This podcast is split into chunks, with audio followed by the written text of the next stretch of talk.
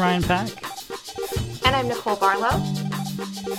And this is Soundtrack Your Life, where we talk to a guest about a soundtrack that they feel connected to. Today we have Jen Howell from the Every Romcom podcast. Welcome, Jen.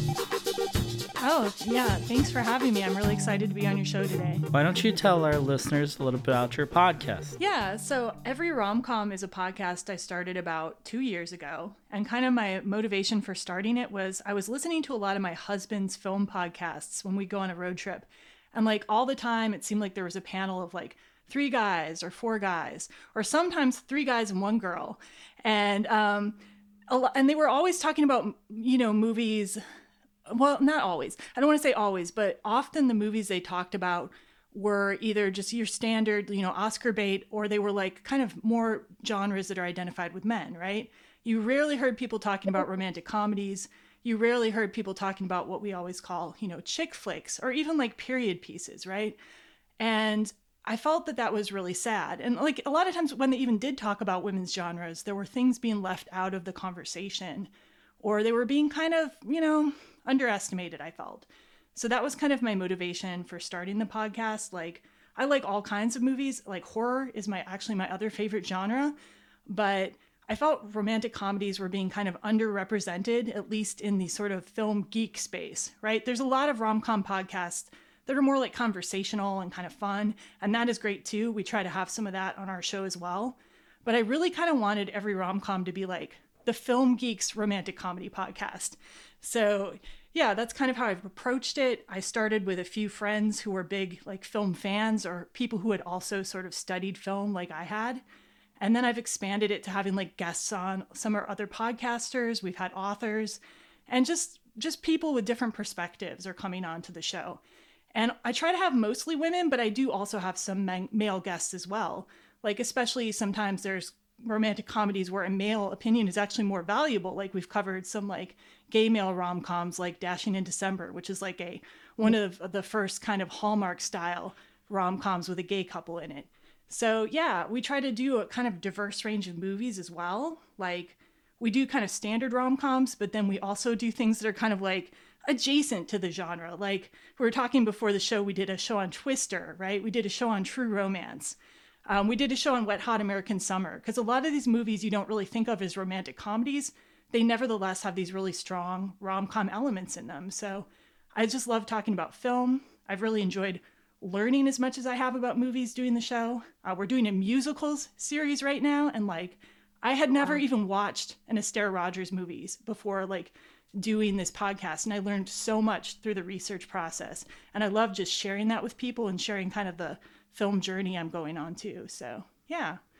What a cool mission. I love that. I love that you are taking something that traditionally gets like tossed aside as being lightweight, which we do like for stuff like that's, you know, crafted like for a female audience. I feel like, you know, there's a very dismissive kind of like film bro approach to a lot of that stuff. Oh yeah. Nora Ephron's genius. Yeah. Like, there's so much genius in, in romantic comedies. And I think it's a lot broader than people want to believe too. So Yeah, and it's funny, like some of the movies that are even like I would have considered more lightweight, you can still really have an interesting cultural conversation around them. Like we did an episode on She's the Man, and we ended up just kind of exploring like how gender roles had kind of shifted, you know, from when I grew up in the 70s to when people were growing up in the 90s, and like how they had in some ways become more extremely polarized, like over those years when that's not exactly what you might have expected to happen, right? With our culture trying to move forward. So you get into interesting kind of conversations about how these romantic comedies reflect our cultural values. And we like to bring kind of a feminist perspective to it as well and just we do have people with like differing opinions too though. Sometimes one of us will hate a movie mm-hmm. think it's terrible and should be trashed and the other person will see some value in it. So yeah we like to have those discussions. That rules. I love that it's both um, intelligent and a little bit spicy. This feels like a really good segue into asking you uh, why you chose flashdance for us today. Yeah. So the funny thing is Flashdance for me is more much more resonant resonant as a soundtrack than it is as a movie. Okay. And you're mm-hmm. a soundtrack podcast. And I have admired, you know, your podcast and listening to it. And so I wanted to come on and I thought, what is a soundtrack they haven't covered yet, but it's just like very meaningful to me? And it was Flashdance. I was probably seven years old or six years old when I first heard it. Okay. I grew up in, I was born in 77. Um, Flashdance came out when I was six. And then I was on this like van trip to Florida with my family. Like, and I'm talking my grandparents, my uncles, my aunts, my mom, my, my baby brother. We're all in this van together. We're listening to everybody's music. And like, you know how sometimes those early memories you'll have of music really stick with you? Absolutely. Yeah. Like I remember a lot of music from that trip. We were listening to like the police walking on the moon. We listened to like Paul Simon, 50 Ways to Leave Your Lover. But then my uncle gave me his Flashdance uh, tape and his Walkman to borrow. And I put that on and I became obsessed, like obsessed with that soundtrack. Like for that whole road trip, I just kept playing it on repeat over and over. And like, this is the way you interacted with music in the 80s, right? With tapes. You didn't like pick and choose, you didn't skip ahead. You just listened to the whole thing. And then you turned it over and you listened to the other side. Maybe sometimes you'd fast forward, but it was a pain, right? So you just listen. And so whether I liked the song or not, they kind of all just became kind of part of me. And I listened to it so much and loved it so much. And my uncle, who was like 16 at the time, he just said, You take it, you take the tape and I still have that tape. Like I to prepare for this episode, I was listening to the same tape I had when I was 6 years old. Like it's survived storage facilities and international moves, the whole the whole deal. So Wow, that's so cool. it's it's always like a rad uncle, you know. I feel like um, most of your like education in like the 80s and 90s, your music education came from like a rad uncle or cousin yeah. or somebody that like, you know, could pass the knowledge to you and then that shit gets really deeply imprinted in your brain. Because as you said there are no skips there are no options. It's just what you have for the duration of your like 12 hour drive with your parents. Yeah 100% and that same uncle is the uncle who gave me my first like other tape which was it had madonna's like a virgin on one side and it had cyndi lauper's she's so unusual on the other side. And that is like yes. the other like big tape i had. And like the other thing about flashdance in that whole era is like I feel like it's an important soundtrack in so many ways because it was at the birth of the music video era. And in a lot of ways, it mm. spurred on the music video era and the connection between movies and music videos. So I think it's just a really resonant soundtrack in terms of what it brought to the culture. And and a lot of my stories, I'll have some more stories about this. I don't know, I don't think I want to tell them all up top, but I have more stories about this. Flashdance was really part of like um, the like the way I formed my sexuality and my attitudes about women and relationships at the time. And some of that came from the soundtrack too. And it really is like, I feel like there's a through line with that and things like Madonna and other cultural figures that women were being inspired by in the 1980s in ways you might not expect. Like on the surface, Flashdance seems kind of maybe exploitative or objectifying, but like I think it's more complicated than that, honestly. Yeah, and you know, and you had said that there's something about this movie that's probably more important as a pop cultural artifact when it comes right. to its soundtrack and maybe less so as a movie. Uh, I think everybody knows the iconic moment with Jennifer Beals and the kind of like, you know, dance scene with the shower yeah. and the water. And I feel like that's been replicated so many times everywhere across mediums from like Family Guy to like it's sort of a trope yeah. now. It's probably to the point where there are generations of people that don't even know where that's from. Yeah, like the, one of the Deadpool 2 posters had that, and like Kelly from The Office did it in Cafe Disco. Right. So, right. Yes, the Cafe Disco moment. That's such a good example. Yeah, yeah, yeah. Yeah, and I feel like even the big climax of the movie where she is dancing for um, her audition for that like dancing conservatory, like I even feel like like I think I, I saw that maybe in film school or somewhere where like I saw just that performance without seeing the rest mm-hmm. of the movie. Mm-hmm.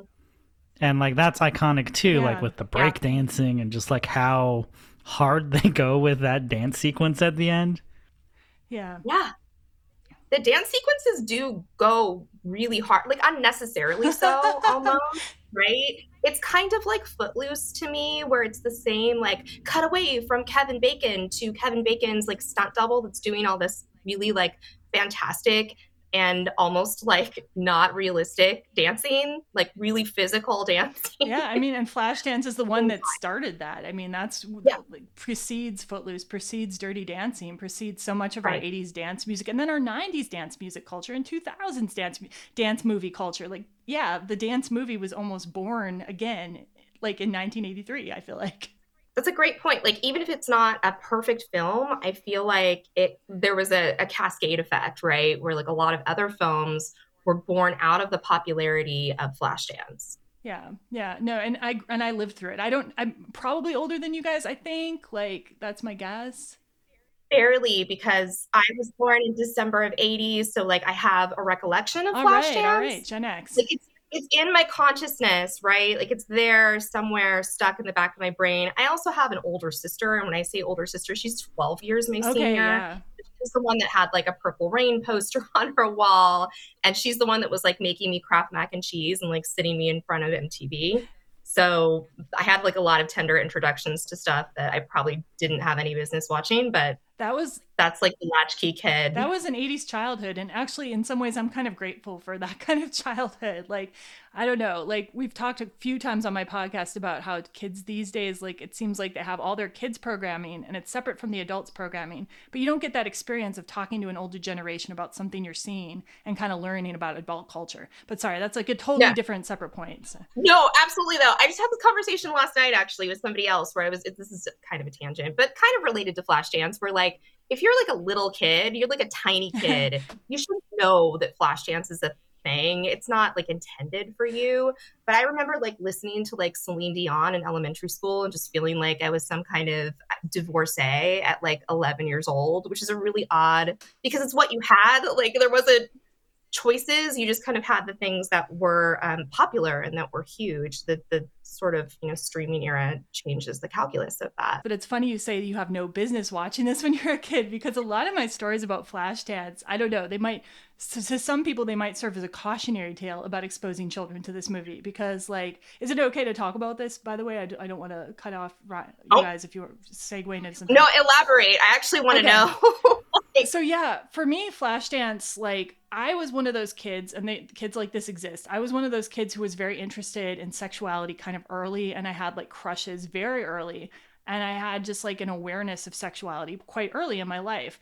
I mean, it's kind of a chicken or egg situation. Was it Flashdance and Madonna that did it, or was I drawn to those things because of Flashdance and Madonna? You, or, or, Yeah. or, because, or was I drawn to Flashdance and Madonna because of that? I don't know which it was, but Flashdance is like this deeply sexual album in a lot of ways. It has a lot of hints about sexuality within the lyrics. And then I did watch the movie, you know, after I'd listened to the soundtrack so many times. I probably saw it several times, one way or the other, on cable or something. And I was just like fascinated by several aspects of it. And I was fascinated by the sexual assertiveness and independence of Alex, the character Alex in the movie. But then the the dancing, exhibitionism of the dancing was really like intriguing to me. And I spent many like hours dancing to this album, like in my childhood bedroom, trying to kind of look sexy. I probably had the blinds up at times too, like not on purpose, but like I was just foolish and wasn't like thinking about it really.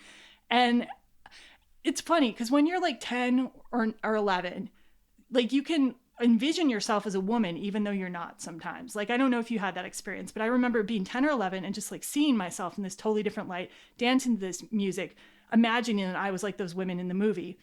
And like it really was like an introduction to like being in my body and expressing myself through dance and expressing myself sexually before like i was ready to move on to like some kind of interpersonal interaction with someone else. And I don't know. It's it's funny. People might think that that's weird or like like kids aren't sexual, but some kids start to have those feelings early, right? And I was one of them. And so this tape was like really part of that exploration for me. Like so you take even the song like seduce me tonight which is in that strip club scene which like is the the mm-hmm. dirty terrible part of the movie right like you're like no you're not supposed to be that was kind of intriguing to me too there's a line in that song that was like show me all the secrets hidden in your thighs in your thighs and when I was a kid, I was just like, I thought that was so intriguing and erotic. And like, I was drawn to like finding out what that meant. I was the kid who was reading classic literature like Madame Bovary, trying to find out about sex, right? Because like we didn't have, you know, internet porn back then.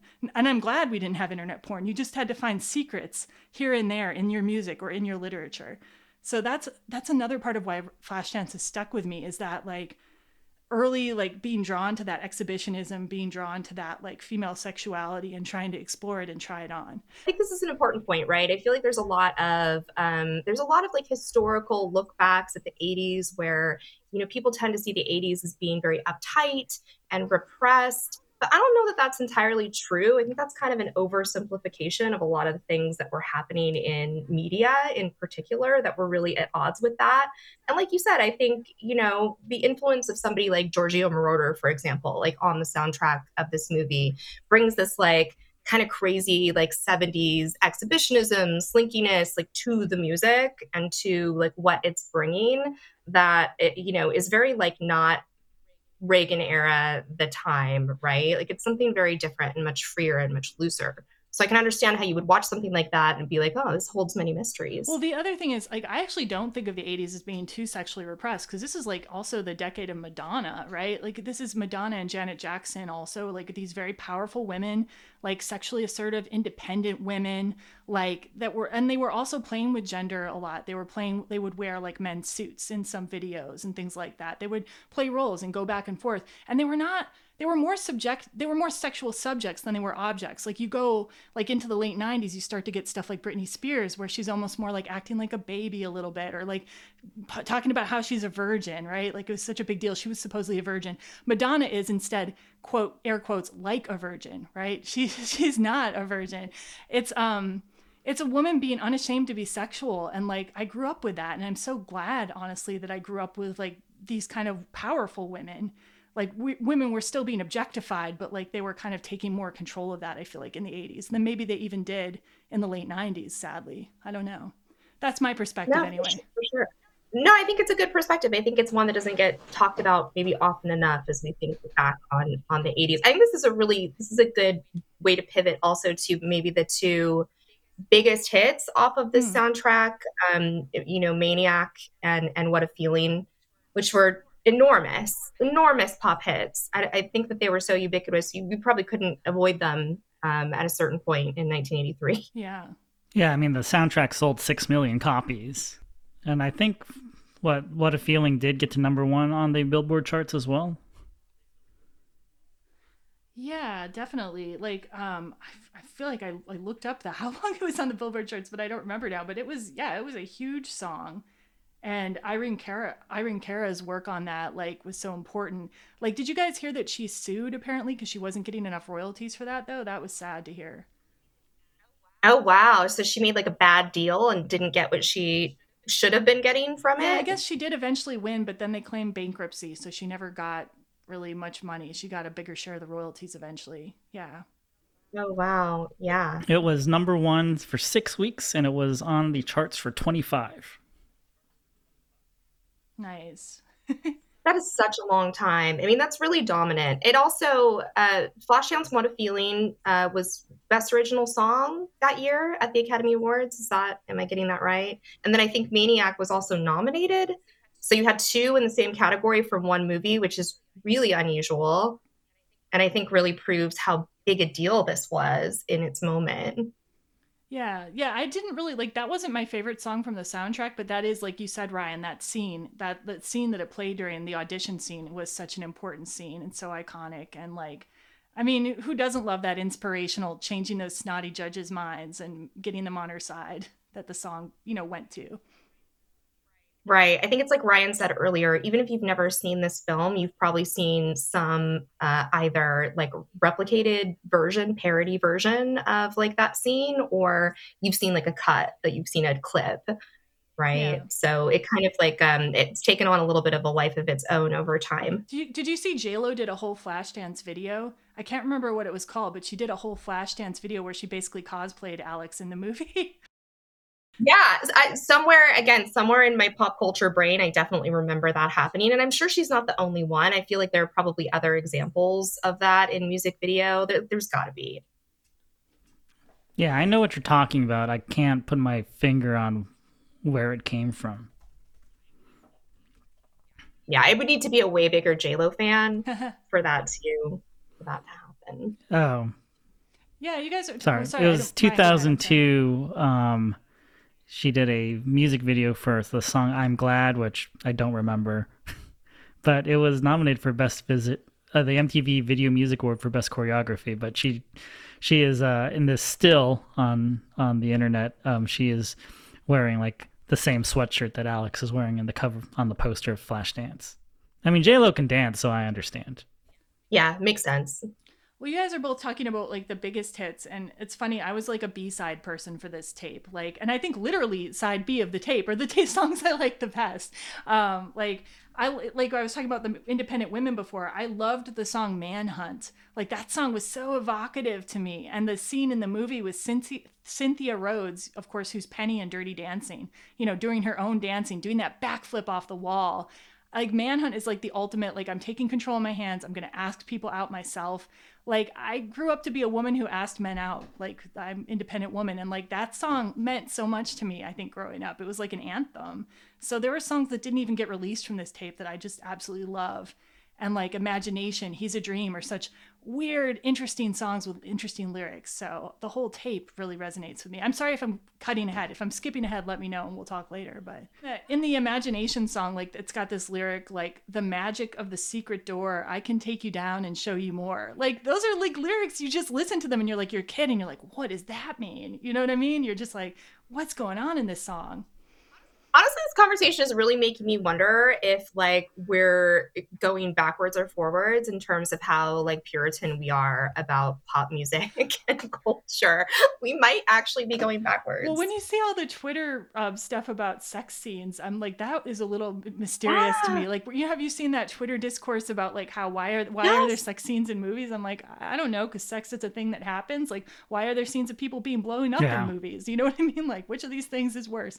I don't know and also like in terms of pure i also want to just mention too like this is a soundtrack podcast but i want to just mention adrian lyne like this was adrian lyne the director's first significant movie and he is like the man the person who does like er- he doesn't like to call them erotic thrillers but he does a lot of erotic thrillers or erotic drama dramas and like I, I realized I had seen almost all of his movies when I was prepping for the show. I was like, "Whoa! I guess I'm an Adrian Lyne fan."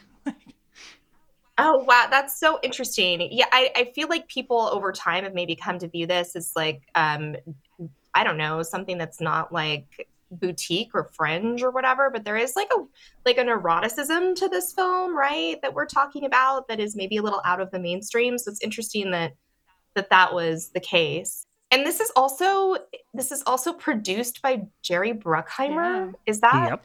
I feel like in my brain, I'm like, is that true? Yeah, like, this is like the yeah. It does. It doesn't sound like a mix. Yeah, Brooke, Brooke, right? Bruckheimer and Simpson. Yeah, the big action dudes of the '80s. Yeah, yeah. Yeah, nobody blows up in this movie. nobody blows up. Yep. Well, her career blows up. Oh, there you go. she does throw a brick oh, through a window. It, and it's like it's written by the guy who wrote Basic Instinct later too. Like this is a whole package of like like, like 80s weirdness just coinciding in one place. That is so interesting. Another kind of like iconic uh, female lead in, in in film. Wow, it's super interesting. I feel like the influence of this movie is now the more that we're talking about it, I'm like underrated. It was the OG. It's like the genesis of everything. Gosh, I, I have a fun little Adrian Lyne um, fact about this film. So I guess Brian De Palma was at one point in talks to direct Flashdance, okay. but then he passed on it to do Scarface. Uh, well, and then Brian, which was also scored by Giorgio Moroder, which is another little connection here. Right. Um, and then uh, Lyne also did Fatal Attraction, yeah. which is another movie that was originally going to be directed by Brian. Oh, that's interesting. Was De Palma the one who did American Gigolo, where um, Moroder also did the soundtrack? I can't remember actually. Like, American Gigolo has a fantastic soundtrack, by the way, the Moroder like uh, soundtrack, and then it uses um Blondie, and it used the it used was one of the first movies to use like that kind of music so prominently, and it, I've and that's a great movie too. It's fan like very stylish that is a great movie and I, I, again there's kind of that like that Moroder led bleed between like i feel like 70s and early 80s where every decade is kind of a continuation of the last decade until you're like five years in yeah. if that makes yeah. sense. At least that's my like theory. Yeah that yeah that there's a certain truth to that. Yeah for sure. Let's see. I'm just i'm looking it up too because i'm like one of those people who needs to know things immediately. It's terrible. No, that was paul, oh, Schrader. paul Schrader. okay never mind. Misspoke. Okay thank you. But yeah i mean uh, Moroder was everywhere in the 80s, and I don't think a lot of people realize that. Yeah. So, you know, he obviously did uh, not all the songs, but he scored this movie and he did a few of the songs on this soundtrack. He did Top Gun's um, Danger Zone Take My and Breath Take My Breath yeah. Away. And then he like scored Scarface. Like he he's like he's got his fingerprints all over like the The, eighties. the one that got me was I saw that he did Cat People, like the David Bowie song from Cat People, the one they use in Inglourious Basterds. I was just like, oh my god, mm-hmm. that song is epic, and he he did that, and he did like pretty much all of my favorite Donna Summer songs, including he did the Donna. I no, maybe he didn't do the Donna Summer song on this soundtrack. Let me see. Romeo. I love Romeo. I didn't even realize it was Donna Summer until years later either, but I love that song so much. he didn't do this Donna Summer song. I think there was a song they ended up cutting from the film that he did with Donna Okay. Summer though. Right, because somewhere, and I don't know if there's been, um, I don't have this information in front of me. Everybody furiously Google it right now. Uh, he also made additional tracks for this movie that didn't make it on the soundtrack, right? Right. As is usually usually the case. Like I think he kind of kind of overdid it. He was a very prolific. He's a very prolific dude. Oh, let, let's also connect um, this movie. We talked about Flashdance uh, a few episodes ago in our Full Monty episode because in the movie The Full Monty, they shoplift a copy of Flashdance so they can watch it because they're learning to erotic dance. And they watch the epic sequence. And um, since they're all steel workers, uh, one of the main characters, Dave, uh, isn't paying attention to the dancing and just complaining about how bad of a welder she is. right. Because what we haven't discussed yet is that like the I think one of the more like absurdist like plot points in this is that she's like this like steel mill, steel town like girl like working in Pittsburgh or Yeah, she, and she's 18. Yeah, but- Right. but- okay, interestingly though, there's a scene, a few scenes after that, where somebody says, "How long does it take to dance like this?" And she says, "About 25 years." And I'm like, did the script supervisor not realize that she like was possibly two different year, two different ages? Because 25 makes more sense. 25, I buy that she's a welder with like a really cool loft and a, a night job doing this burlesque dance, whatever thing. Yeah, like so. I, I my head canon is she is 25. That's my head canon now. I like that. I think it's the part of it, you're right, where she's like 18. I'm like, are we, what are the child labor laws? Like, how long have you been in? I mean, it's problematic that her boss is hitting on her, but it's less problematic that she's 25 instead of 18. yeah. Mhm. Interestingly, in the 80s, it was totally not problematic, though, that her boss was hitting on her. I mean, like, in the 80s, that was like how you met people, I guess, right? Like, like even when I started working at like 18 or 19, which was by the mid 90s, like, people were having, you know, relationships with their coworkers and possibly their superiors. So, it, like, the culture has changed so much around that, like, in this short amount of time. Well, it's actually not short. I'm kind of old now, but there you go. And like, I work in advertising, so this sort of thing is still happens. Yeah, I, I like how he literally says, you know, she goes, "Oh, I won't, I don't want to date my boss," and he goes, "Okay, you're fired. I'll pick you up at, at seven yeah, or whatever." that's a pretty lame joke. That is a yeah, not great. Yeah. Yeah, speaking of lame jokes, there was a line cut from um, the movie that Adrian Lyne like is really sad about, and it's when they go to have that fancy dinner. Like in the script, she's supposed to get like a plate of broccoli, and she's supposed to be like, "What am I supposed to do with these little trees?" Yeah, I feel like we did have broccoli in the 80s, so that's weird. Like That's a very weird. Like, you've seen broccoli, like, you've been around. But like Adrian Lyne is like really sad that he had to cut that from the movie. Really? That was the darling he was sad to kill? That's a very odd, um, odd thing to lament. Yeah, I don't know. That's I was the theory being that she like grew up like really underprivileged to the point where she'd never seen a piece of broccoli. I don't really understand that. Yeah. She lived in Altoona, Pennsylvania, like like it is trying to show that she's working class. I mean, maybe it's part of that. Like I think that is one of the interesting aspects of the film is that she's a working class person, she's bike commuter, she's a blue collar job, she, you know, she's doing it for herself. Uh, And then she goes to that dance academy and she feels like she doesn't fit in because everybody's had this pedigreed education with their dance lessons. So, I mean, I Mhm. guess maybe that was trying to fit in with that, but it's kind of a weird fit. Yeah. I also feel like a- an incredibly like frequent 80s trope, Mhm. right? Where it's like you have to like prove yourself to like the prep school or, you know, whatever like elite entity or like bubble you're trying to burst. Yeah. A hun- It's like all over 80s movies. Yes. It's like the, all, there's always that climactic scene of like, I showed him. 100%. yeah, it's basically Dance Academy Revenge of the Nerds. Or uh, one one crazy summer, or yeah, that's my that's the one that comes to mind immediately for me. like every John Hughes movie. Yeah, most of them. Yeah, yeah, yeah.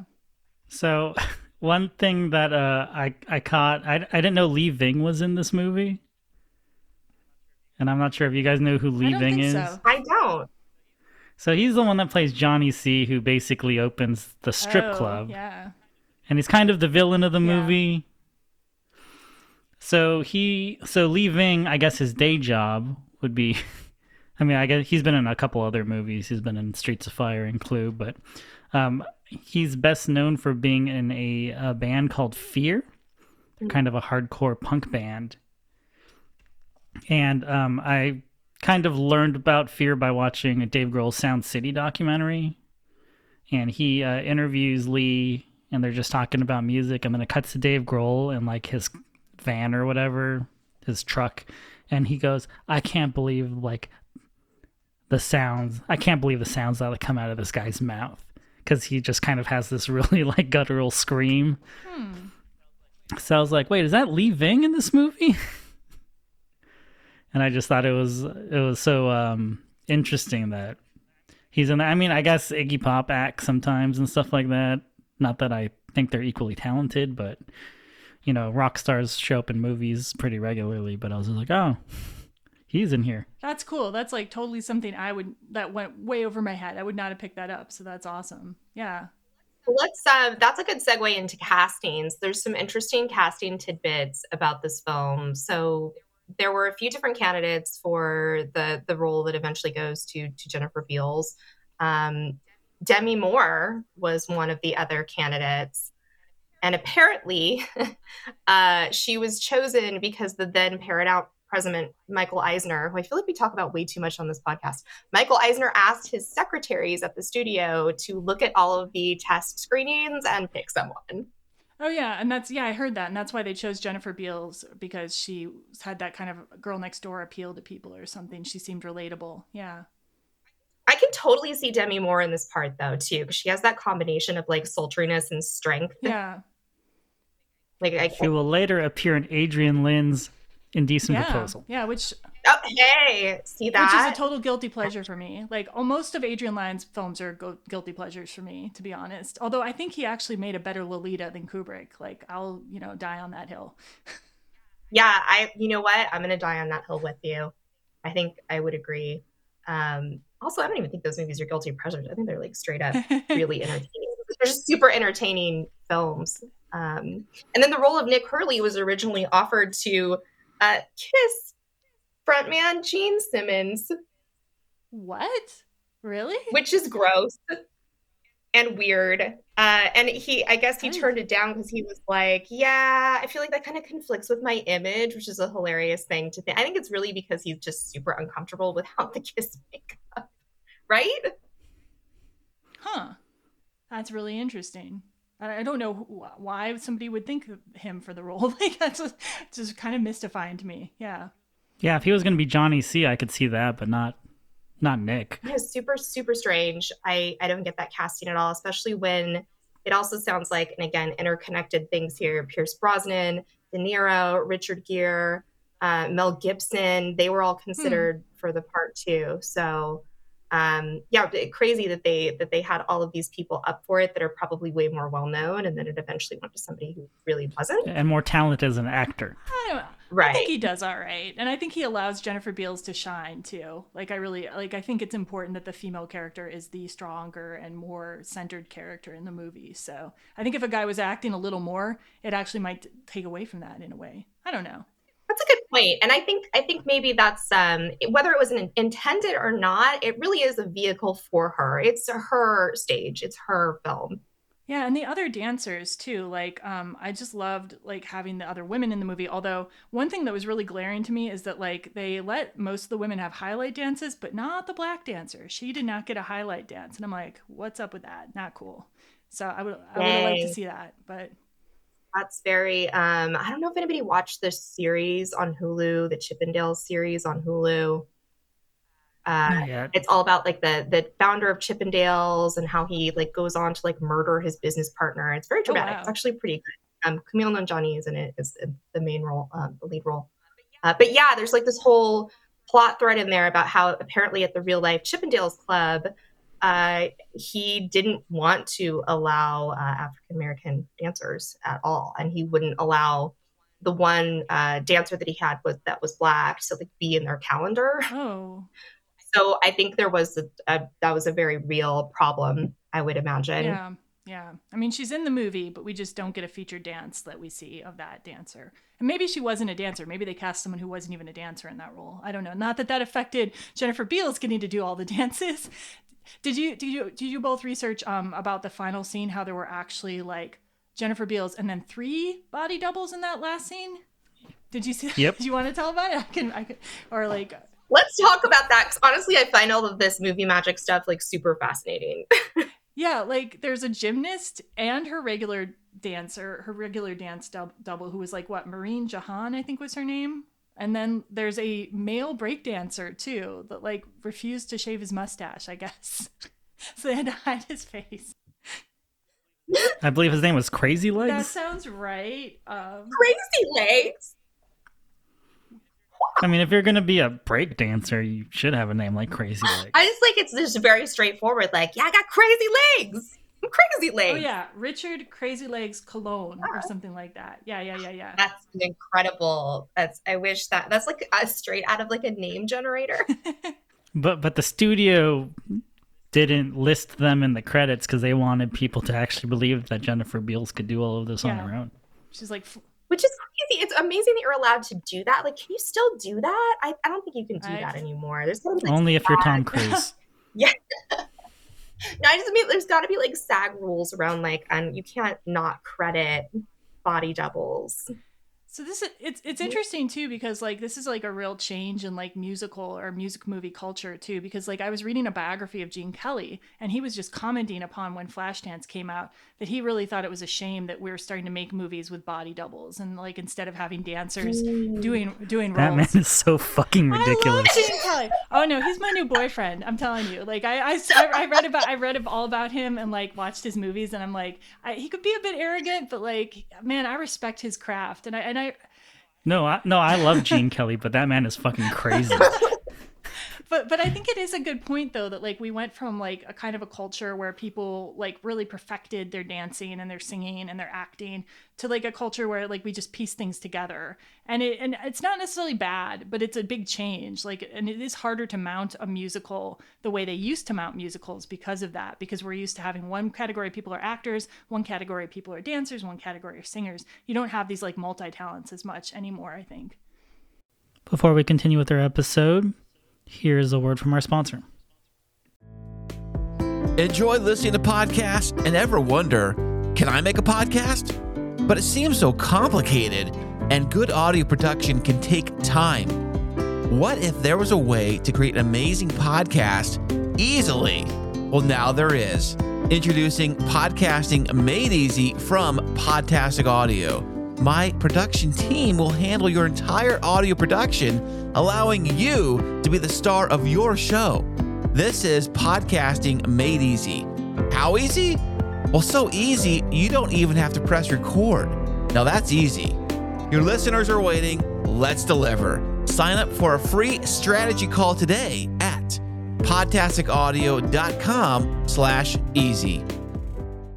Well, you know, some things are underappreciated in their time. I, you know, Roger Ebert didn't like this movie. I think it came out to a lot of Flashdance, a lot of negative reviews. Um, Roger Ebert's line was, "It's great sound in Flashdance, signifying nothing," which sounds like such a Roger Ebert line. Um, so again, I think like it, it got kind of dismissed as being like a lightweight movie, right? Um, but it became this kind of cultural touchstone. Well, what's one of the reasons it's dismissed as lightweight? It's like female protagonist, and a lot of the characters are women. I mean, I think that is a part of it. Honestly, I really do. Like, even if it has this like sexual element that like might titillate men too, but it's the it's still a woman protagonist. It does pass the Bechdel test. Like ta- talking Yeah. about dance with her older woman friend and like you know just her Mhm. life concerns. Like so. Yeah, I don't know. Ebert, I love Ebert. I admire his work, but like sometimes I think he didn't get women movies that were centered around women. Not always, not always. Or maybe he didn't like the Pollock Oh jokes. God, that like what is with that guy? Like, I mean, I remember those jokes being a thing that people did in the '80s. I never understood what the hell that was about, but And then he like laughs at his Yeah. own jokes.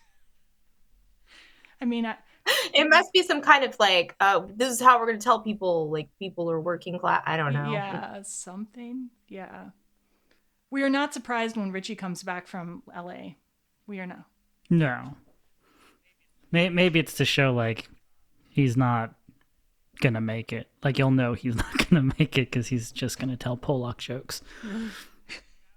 like I always get fascinated when you have to do when you have someone who's kind of like a creative in a movie and you have to like show that they're creative but you can't give them good enough ideas where like it would pass like like you should take that as your own and not use it in a movie Mm. like if you had a, a writer right like you can't have a them write something that is good enough that it should actually get published Yeah, yeah, 100. percent I see that. You know so you can't have a comedian that it's actually like so funny where it's like oh actually a real comedian should be telling these jokes Hmm. and also richie's annoying so you got to make sure that like he tells jokes an annoying person would tell someone that works in the kitchen of the erotic dance club Yeah, like can we talk about this dance club too? And like, like, uh, like this is like.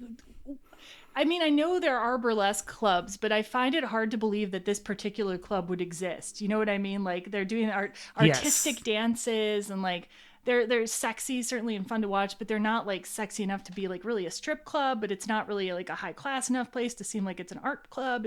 It's it's just totally wild vibe they got going on there. And there's that one like totally experimental scene. Um, I believe With the yeah, TV, I think right? That's the song "Imagination" is in there, and it's just like there's strobe lights happening in a crazy like costume that looks like a Bjork video, and like I mean that's the moment too where this movie most embodies like MTV to me, like where it just looks like it's straight off of what you would have seen in the early '80s on MTV. That scene. Yeah, and I know they clipped a couple of the things for MTV. I don't know if Imagination in that TV scene was one of them, but like, yeah, it's such a avant-garde thing going on in this club. What's up with that? Right? It, it- it is kind of avant garde, like weird production value.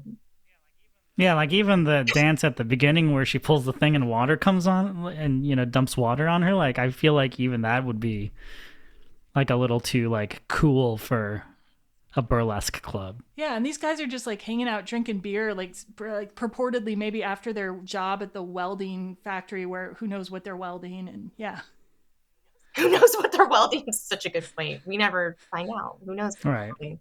Uh, yeah, He just owns this company where like a bunch of people just like bang shit all day. And no, that's totally. it. not to sound preoccupied by Chippendales, and I don't know where in like the '80s timeline like this falls versus like Chippendales, but maybe there was some kind of like pressure to make it like a stage show or something, as opposed to just like a down and dirty strip club in Pennsylvania. Hmm, hmm. I don't Well, know. There's definitely, it makes a better movie Yeah. though, like and it's with a weirder set piece. it's really interesting too how the um the strip or the the, the Mawby's club that she's dancing in is really like contrasted against that strip club. So you see in the Mawby's club, each woman comes on separately. They have their costume, they have their bit, they have a totally different set design. Then you go to the strip club, and it's really just like a buffet table of completely naked women, just kind of lackadaisically like uh, swaying this way and that, maybe moving their legs back and forth a little bit, right? This is your one nudity scene in the movie, too. And like, I don't know, that made a big impression on me when I was a kid. I was like, that kind of sexy dancing, good. That kind of sexy dancing, bad. like, it was, Right. it was like, there, right it, it is no definitely like it's that thing that happens inside you when you're in um, a strip club that you feel bad about being in versus when you're in one that you're like okay i feel like people are being like fairly compensated and protected yeah, it almost felt like he was trying to traffic her, like that um actor you were talking about Yeah. before who had the strip club. It felt like he was trying to traffic Alex into the strip club at one point, like he's trying to drag her in there or something. I'm like, what? Like, which I mean, probably does Yeah. happen. Of course, people get trafficked into sex work sometimes, but probably not like that. Probably not like from across the street at the other club, and she has her own job as a welder. But whatever, yeah. No, but I, there is definitely a contrast where like they definitely show this strip club as like you're throwing your life away, but Yeah. At this artsy burlesque club, like no, no, no, you're you're doing you're you're just working your way up to what you want to do. And you know what I just You still have dreams. You know what I also just noticed? Like the song played in the strip club, Seduce Me Tonight, is one of the only songs on the soundtrack voiced by a man with a man's voice on it. Um, the, the, the songs the women are dancing to are almost all, I think they all are by with women vocalists. And you have another, you have Maniac. Well, that's not at the club, but you have Maniac, which is a man. then you have Lady, Lady, Lady, which is that love song that's so. That, I didn't like it when I was a kid. I think it's really beautiful now. They're dancing to a men's voice in a seedy club, and they're not differentiated. They're just like a bunch of naked women on a table. I don't know. Yeah, it's no, it's a great point. That feels like it, it was probably intentional. Hmm. Hmm.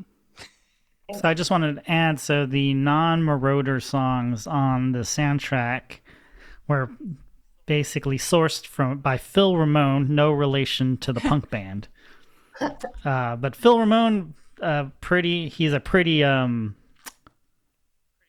pretty accomplished person on his own right, even though he's not related to the Ramones.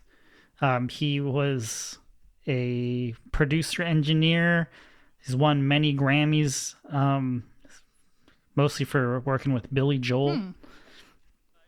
But he um, also got a Grammy for, you know, helping put together the Flashdance dance soundtrack. So whether it was intentional or not, like you have some pretty.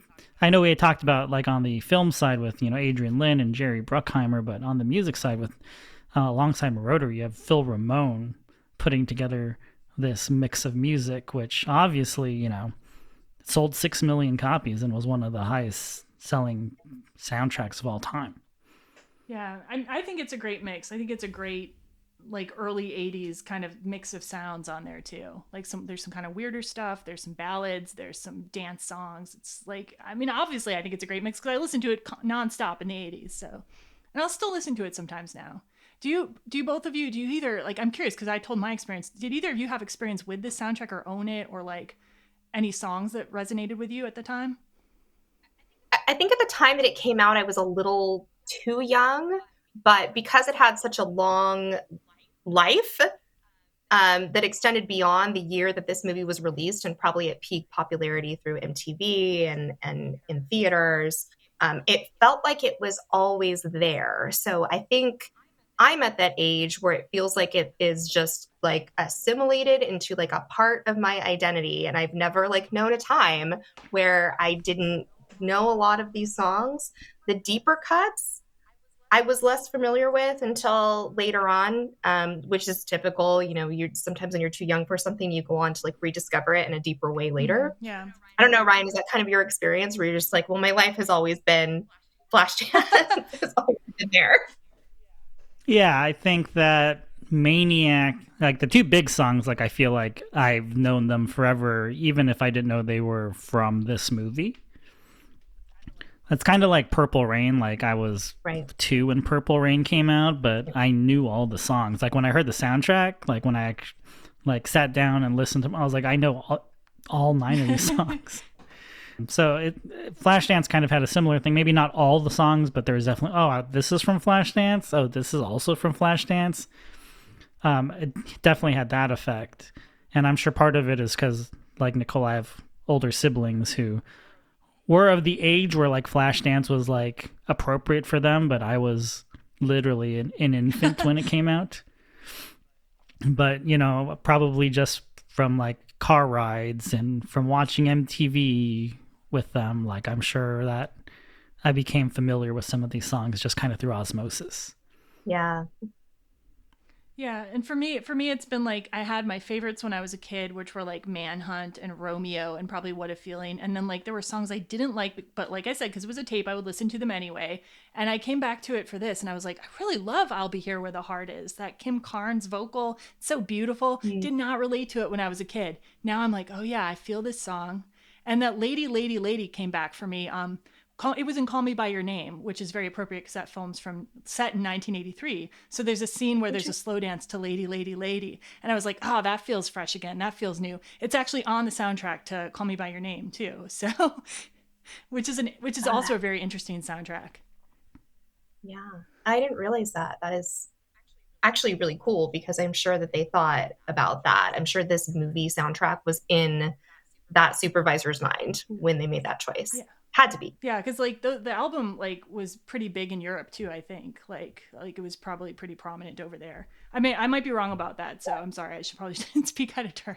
Well, I mean, it kind of makes sense. I, and again, like I don't have any evidence of this either, but between like the Moroder connection and the fact that this seemed to have been like a global phenomenon and is probably pretty easy to translate into a multitude of languages. Like it, it's a story that's pretty visual. Yeah. In a lot of ways. Yeah.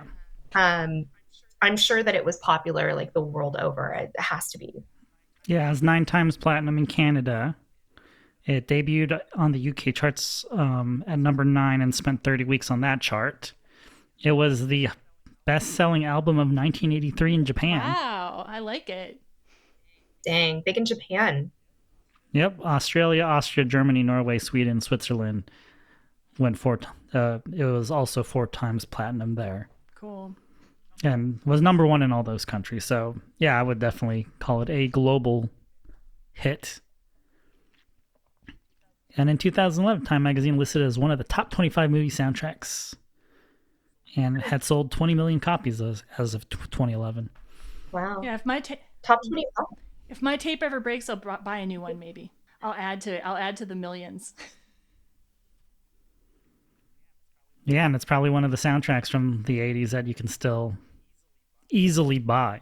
That's true. Is it really like I haven't actually tried? Is it pretty hard to buy a lot of the 80s soundtracks? I feel like cassette tapes in general, depending on what they are, can be scarce and they actually will like catch a pretty high price depending on what they are. This this one I think you can probably get still relatively cheap because they made so many of them. Oh, I wouldn't need it to be a tape. I still have a tape player. But yeah. You're like, doesn't have to be Yeah, yeah, yeah, that. yeah, yeah. I think the like really big soundtracks like Top Gun and and uh, Flashdance, Purple Rain, like those are like still very easy to find, you know, because they sold so many millions of copies. But like a lot of '90s soundtracks that weren't like major hits, like The Crow or like singles, like a lot of those are hard to find now. And now like soundtrack vinyl has become like a really Mhm, mhm. like big collector's Yeah. thing Mhm. because of that. Yeah. Really wish I still had my some kind of wonderful vinyl. Oh my god, I should never have let that go. Yeah, um, I wanted to like. There's some other like influences from Flashdance, like that. I don't know if like this is more this is less soundtrack related. So if you can cut it if you want, but like some other influence from some other influences from Flashdance, like was the fashion, like that. Do you remember that whole leg warmer thing and the torn sweatshirt thing? Like that is from this movie. I remember owning like several pairs of leg warmers and begging my mom, "Can I have another pair of leg warmers?" And she says, "You don't even dance. Why do you need these leg warmers?" she did. She did not understand. Um, and it's it's got that fashion influence, and then it's also got. Um, I think it helped a little bit to break out breakdancing too. Just a little bit of breakdancing you see in the movie. That one scene, because Breaking the movie came out in '84, and I think that probably helped it along a little bit. I don't know, like those are some cultural influences I noticed from this movie as well. I'm going to tell a really a really ridiculous story. So in high school, and I graduated high school in 99 for reference. In high school, uh, we had a group project in senior year where each of us had to make a video about a particular decade, and the video could be scripted however we wanted it to be. Uh, and I remember very vividly that uh, we grabbed like somebody's camcorder because that's how long ago this was and the opening of our video was all like footloose and flashdance it was literally like the opening sequence of like footloose with the feet and then like a transition into like leg warmers exactly what you're saying uh and like flashdance i think it might have been like what a feeling or something. Uh but yeah like that's it basically was the 80s i feel like it defined like a certain era of fashion Yeah. too Yeah. so beyond just like the music it, it kind of like was a whole cultural shift And definitely the kind of long extended dance performances, you know, the kind of music video sort of elements of the movie. Definitely you see again in, in Purple Rain. Yeah. well because mtv made this film arguably i think succeed in the way that it did because that's something that people could like con- constantly view like pieces of this and that drove interest in the movie is the idea that they had this soundtrack and this very like youth oriented music tie-in and you know as you already said jen i feel like that you know created this effect where a lot of other movies took cues from Yeah. that and created like similar there was a lot of similar like filmmaking that fell out of that because of MTV and because of the way you could market. Yeah, and it I probably helped create like it helped probably create the culture of like having a really good soundtrack for your movie, re- re- recruiting people for your soundtrack that would like um, be able to put on you'd be able to put them on MTV. You'd be able to use that free marketing essentially. I actually kind of miss that element. Actually, I actually kind of miss a movie having its big song that you like that you watch on MTV. Like I remember like the excitement of that, like when Robin Hood Prince of Thieves was about to come out. Like I, I was a big dork for that movie, and the everything I do, I do it for you video. I would watch it and be like, yes, like like this looks so good, and then afterwards I watch it like, yes, remembering the movie. These these videos with these clips from the movies, I just loved them, and it's kind of a lost culture in a way because nobody's like really going to YouTube and watching some music video that shows scenes from a movie. I don't think anymore, or TikTok or like whatever. Like well, TikTok you'd have to have a longer video, and they don't usually. So yeah. So I have a, a kind of funny story. Um, so I went to so my sister used to have like friends and family over for like Thanksgiving and and stuff, and um, she's what f- twelve years older than me. Um, so it's like Thanksgiving or something, and I'm a film major in college, and I'm all excited to talk to people about how much I know about movies, and I'm talking to this guy, and um and he's like, "Oh, you know, I I've directed a couple things, and you know, it seems like you're you know you're very knowledgeable, and you know you should keep on working towards whatever you want to do, screenwriting, directing, whatever."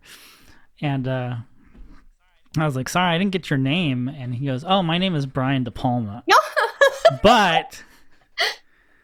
But not that Brian De Palma. Wait, what? You're talking So about like he was not the Brian De Palma. He was just He's not guy. the Brian De Palma. But I was like, you know how hard it has to be to be named Brian De Palma, where you're a filmmaker, but you're not the Brian De Palma. Like, do you know how many like disappointed people like you've probably met in your life? No, you have to change your name to like Ryan Palmer. You don't stay another Brian De Palma. It doesn't work like that. Like, you know, when you use imdb.com and you type in Brian De Palma, it's like Brian De Palma Yeah, 1, yeah, and it has yeah. like, you know, all the big movies that he's done, and then there's Brian De Palma 2. He's Brian De Palma 2. I guess it's better than being Brian De Tal- Palma. You're not there, so there you go. That's the bright side. Yeah.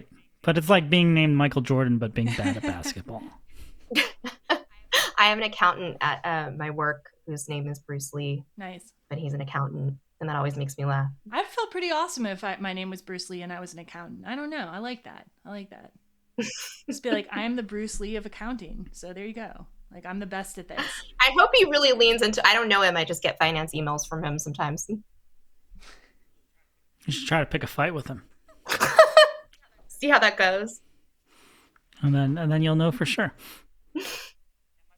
yeah, my best friend um, went to college in Pittsburgh, and um, so he had, he had gone to like the same private school like his entire K through twelve.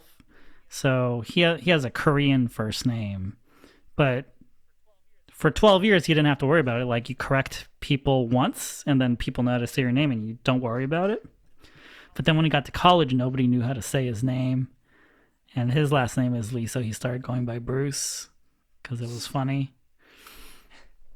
So I also know Bruce Lee, but it was more because uh, he got annoyed that he was getting emails for international students.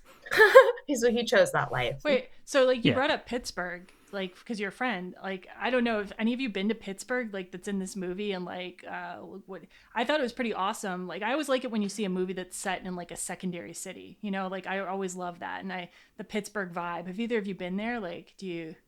Do you, did you did you like the I setting have. there in the movie? I mean, I I wouldn't go to like the areas that she lives in. Like I wouldn't.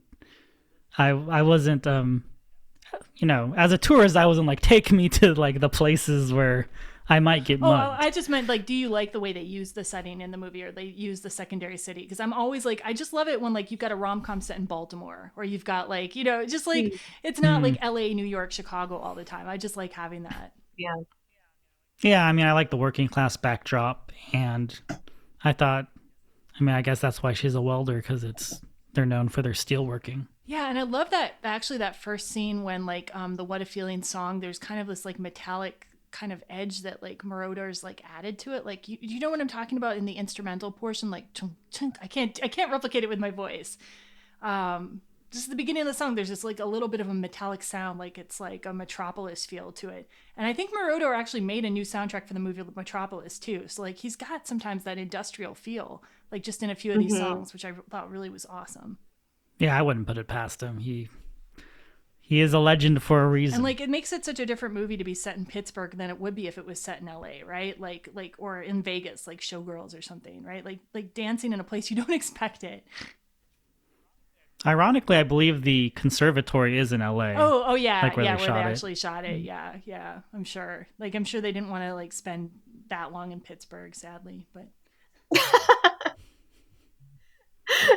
yeah, even when they do shoot like something in a place like Baltimore, I think he's just not that into you. Did like a little bit in Baltimore and then everything else in LA, like that kind of thing. Yeah. Or it's like, oh, we'll just call Yeah, Vancouver nowadays, Pittsburgh. nowadays, yeah. True. or Georgia. So now that you've had, I mean, obviously we've had a lot of time with the soundtrack. I know that you've had feelings about songs when you were younger and now as an adult. What would you consider to be your top three songs? So, do, do you want me to go first? Like, I don't know. Yeah, you're the Oh, guest. This- so my top three songs are probably different than what are like the top three like best songs on the soundtrack. Probably, um, I think my top three now would be. Oh my god, I can't do no. Somebody else has to go first. I'm sorry. I'm sorry. Somebody. Nicole, could you go first to allow me some time? Like we're Oh. ordering at a restaurant, or like Like we're that is like we're ordering at a restaurant. Like no, no, no, you you go. I'll be ready in a second. Uh, gosh, I don't know. It's hard, you know. Like I have a. This is where this is where I tell you guys that I have a really I have a really weird relationship to 80s music, Okay. right? Like I'm not really a nostalgia person in the sense that like it brings me back to like a good place all of the time. And so sometimes I listen to things like this and they feel like an artifact of portions of my life that I'm like, yeah, we don't I don't necessarily want to go back there. Um so I try to kind of like revisit them with like a fresh mind and not necessarily like I'm still two or three or five. I looking at this soundtrack again and trying to kind of be a little bit more of like I'm I'm looking at this objectively as an adult. I mean, I still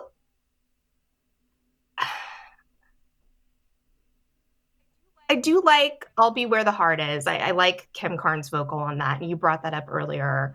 Um, I love Flashdance, What a Feeling. I just think it's like a classic, like power moment in pop. Um, and it did like it feels so cliche, and so I'm so sorry to do this not with deep cuts, but like I like Seduce Me Tonight a little bit for that like Moroder edge. And, then I like Maniac. I like it. I Yeah. mean, it's fun. Um, that might be four. but I it's they're fun. Maniac will definitely get you pumped to exercise, right? Like I watch even that scene in the movie and I'm like, what am I doing with my life? Why am I not in a gym? Why am I not dancing? like, Right? I just got a Peloton not that long ago, and I'm like, I'd Peloton to that. Peloton my ass off to Maniac. Like, I get it. Um, and so there's something that, like, you know, is very transcendent. If you can still have, there's still like a, an audience for something like that, it means that it taps into something good. Yeah. Okay, I've had enough time. I've had enough time to decide what I'm ordering. um, so I'm gonna keep Romeo from when I was a kid. I just love that song, like my Romeo, oh oh oh oh. It's so catchy. Just like um, just the uchaka, uchaka, uchaka. It's just so I don't know what Donna Summer's doing, but I like it. I it just it it goes fast. It's like jazzy. Love that song. I, it reminds me It's of great. having crushes on people in the second grade, which is a little weird, but like that was the song I always associated with my little second grade crushes. Um, and then Imagination, I just think the lyrics are interesting. It's an interesting song. Um, it's I love the line, "You've got to walk right through that fire; it will not burn you." Just there's, I, I love the lyrics and I love the the. It's kind of a weird song, right? And then finally, I hated this song when I was a kid, so this is weird. But "Lady, Lady, Lady," I just it resurged for me with "Call Me by Your Name." I heard it then, and I was like, "This is a beautiful love song, and I dig it, and I can sing it and sing along to it and feel good." So yeah, those are gonna be my three. Moment of truth, Ryan. What are you ordering? I got a sign. um, I'm gonna go with with what a feeling. Because how can you not? I think I'm also gonna go with Lady, Lady, Lady, and with um Oh, with. Romeo as well. I just can't deal with Maniac as a standalone song anymore. I think I think it's just been kind of like overused in things to the point where like it's self parody. hmm Like I I think it's a joke at this point. I like a joke song, so it's probably why I'm into it. Honestly, like I like something that I can belt at karaoke and not be embarrassed. Nice. Um that that's fair. I just feel like it's like I don't know.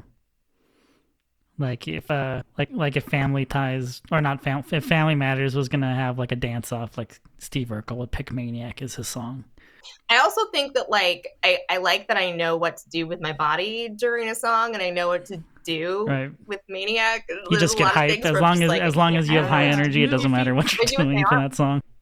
yeah. Basically, like you just do the thing with your feet. Yeah, do the thing with your feet, or you can turn around repeatedly, and we see like the thigh view, which I, I have to say, I actually I did like the thigh view. It was it was the leotard thing was cool. I liked it.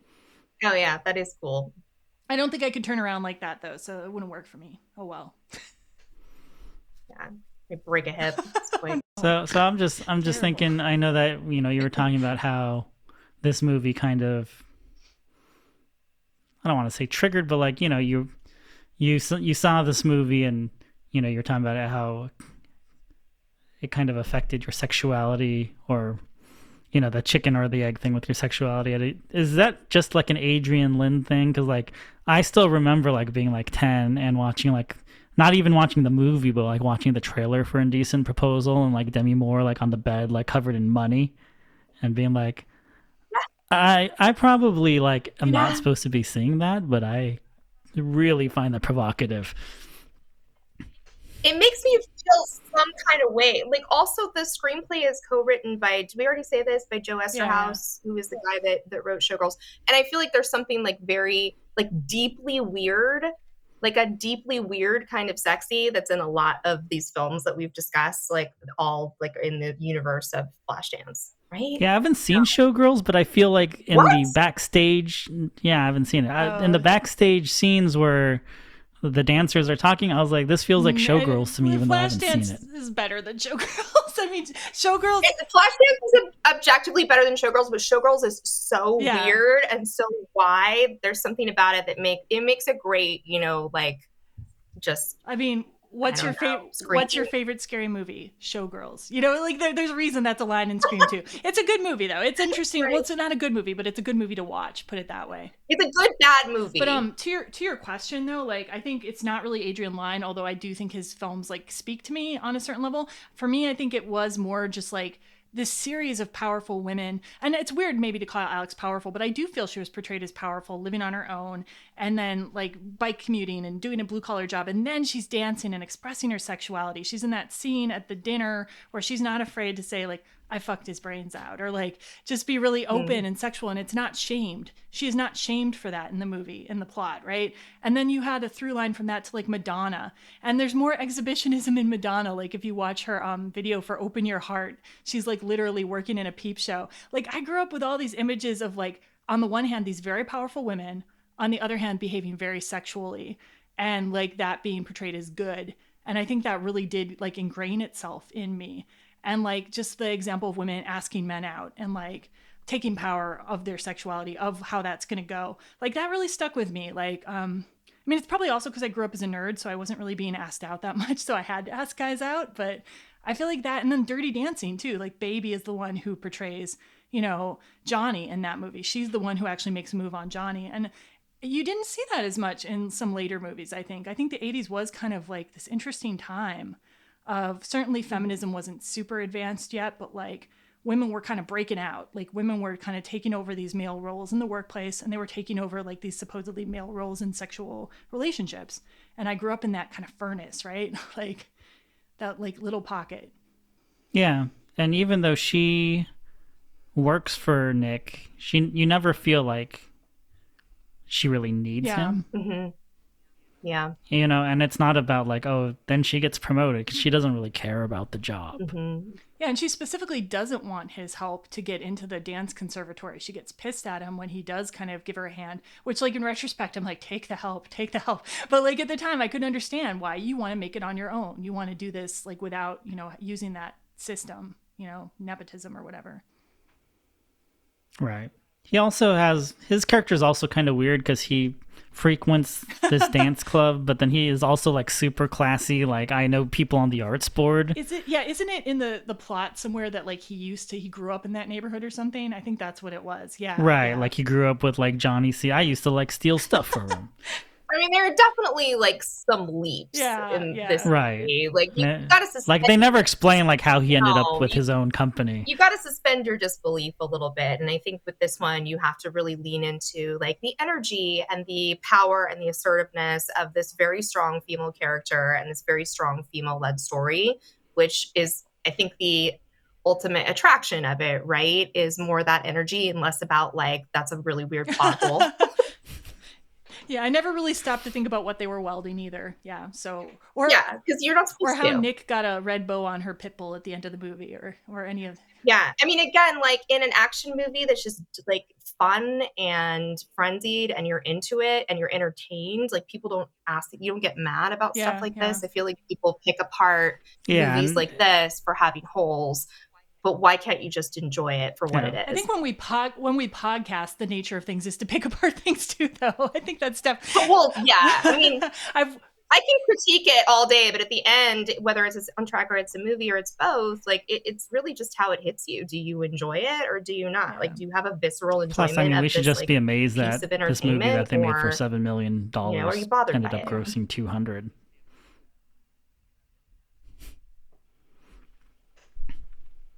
Wow, was it that high? Uh, and Wow. especially how sparse Seven million actually This seems kind of high though for eighty three.